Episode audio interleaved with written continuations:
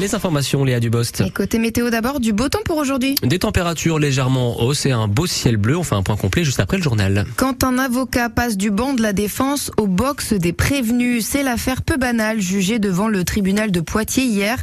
Un homme de 51 ans qui exerçait comme avocat à La Rochelle a été condamné à 18 mois de prison, dont 8 fermes, pour une série de violences avec armes. Six victimes ont été identifiées ces trois derniers mois, notamment une caissière de station-service visée par un pistolet à gaz. Mais cet avocat a également menacé ses collègues et la bâtonnière Catherine Cibot qui l'avait suspendue. Elle a voulu se porter partie civile. J'étais là vraiment en qualité de représentant de mes confrères qui ont été très émus, très bouleversés euh, parce qu'on est à la fois partagé entre l'idée qu'il a le droit d'être défendu, etc. Et, le côté quand même un peu violent de la scène qu'on a vécue. C'est vrai que beaucoup de, confrères ont été bouleversés. Il y en a deux, trois qui m'ont dit on a cru qu'on allait nous tirer dessus.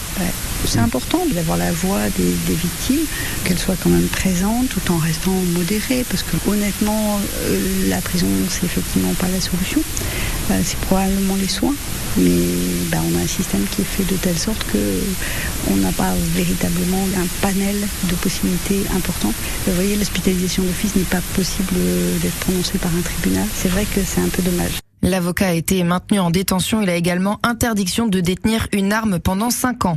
Elle dénonce des maltraitances et des dysfonctionnements au sein d'un EHPAD de Vouneuil-sur-Vienne. Une ancienne aide-soignante a porté plainte récemment, ce qui a déclenché une enquête menée par l'ARS et le département de la Vienne. Des investigations sont en cours. La direction de l'établissement se dit choquée de ces accusations. On y reviendra dans le journal de 8 heures. Deux jeunes de 12 et 18 ans coincés pendant plusieurs heures dans une grotte. C'est ce qu'il s'est passé en Dordogne. Le père a donné l'alerte hier soir. Les deux garçons ont été géolocalisés grâce à leur téléphone. Les pompiers les ont sortis dans la nuit et emmenés à l'hôpital. Le plus jeune était en hypothermie. À l'Assemblée nationale, les députés enchaînent les débats. Après la loi pouvoir d'achat, ils examinent en ce moment le budget rectificatif. Les députés qui viennent d'adopter la possibilité pour les entreprises de payer les RTT aux salariés qui y renoncent. L'augmentation du plafond quotidien des tickets resto a également été validée pour passer de 19 à 25 euros et la prime transport versée par certaines entreprises va passer de 200 à 400 euros. Face au risque d'incendie, la préfecture de la Vienne prend un arrêté. Tout rassemblement type rave party est interdit jusqu'à lundi. Interdiction également de circuler avec des véhicules transportant du matériel de son à destination d'un rassemblement non autorisé.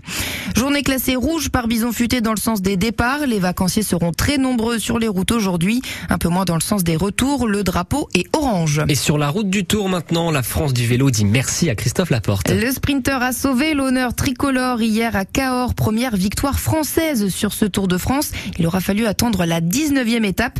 Mais la victoire de Christophe Laporte, c'est aussi la cinquième de son équipe, la Jumbo Visma, qui survole ce tour, euh, Xavier Montferrand.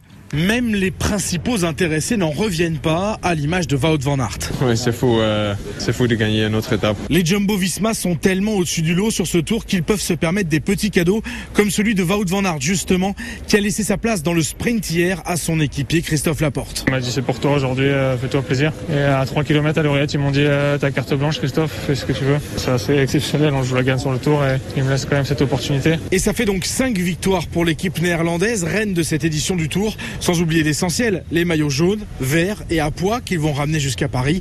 La domination est totale, mais il faut la replacer dans son contexte pour le français Benjamin Thomas de l'équipe Cofidis. Ils ont passé leur mois de mai, juin en altitude à se préparer pendant que bah, d'autres coureurs ils sont là à faire la chasse au point UCI, à faire des courses, à gagner leur sélection pour le Tour de France. Bah, en troisième semaine euh, d'un grand tour, ça peut peser dans les jambes. Ils viennent ici, c'est leur, leur objectif numéro un de l'année. Ils remportent des courses, mais ils sont pas non plus euh, trois jambes au-dessus. Et ce n'est sans doute pas fini. Les Jumbo Visma et Wout van Aert surtout ont bien l'intention de remporter les deux dernières étapes, le chrono aujourd'hui et le sprint demain sur les Champs-Élysées. Le contre-la-montre aujourd'hui donc 40 km dans le Lot, premier départ à 13h05. Les favoris Pogacar et Vingegaard partiront aux alentours de 17h.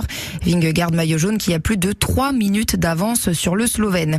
Et puis on espère une victoire française également pour notre pilote d'IndyCar. Le poids de 20 Simon Pagenaud entame deux jours de course sur le circuit de l'Iowa Speedway. Il est actuellement dixième au classement général. Si vous êtes plutôt au football, en Ligue 2, les Chamois Niortais affrontent Pau ce soir. Match amical à 19h à Saint-Médard-en-Jalles, c'est en Gironde.